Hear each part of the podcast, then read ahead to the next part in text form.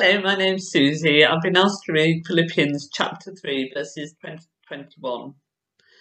But our citizenship is in heaven, and we eagerly await a Saviour from there, the Lord Jesus Christ, who by the power that enables him to bring everything under his control will transform our lowly bodies so they will be like his glorious body.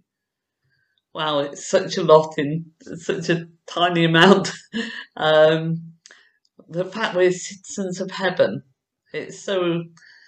I, I can remember a time when I thought heaven was about where we went when we died, but we are citizens of heaven now, and we should be acting as citizens of heaven.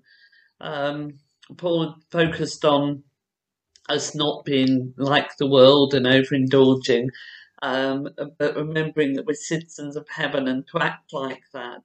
Uh, and that brings us a challenge on uh, whether our, the way we speak, the way we act, um, gives us um, uh, brings a strong witness um, of our citizenship, but it also gives us that knowledge of the the power that's behind us when we pray.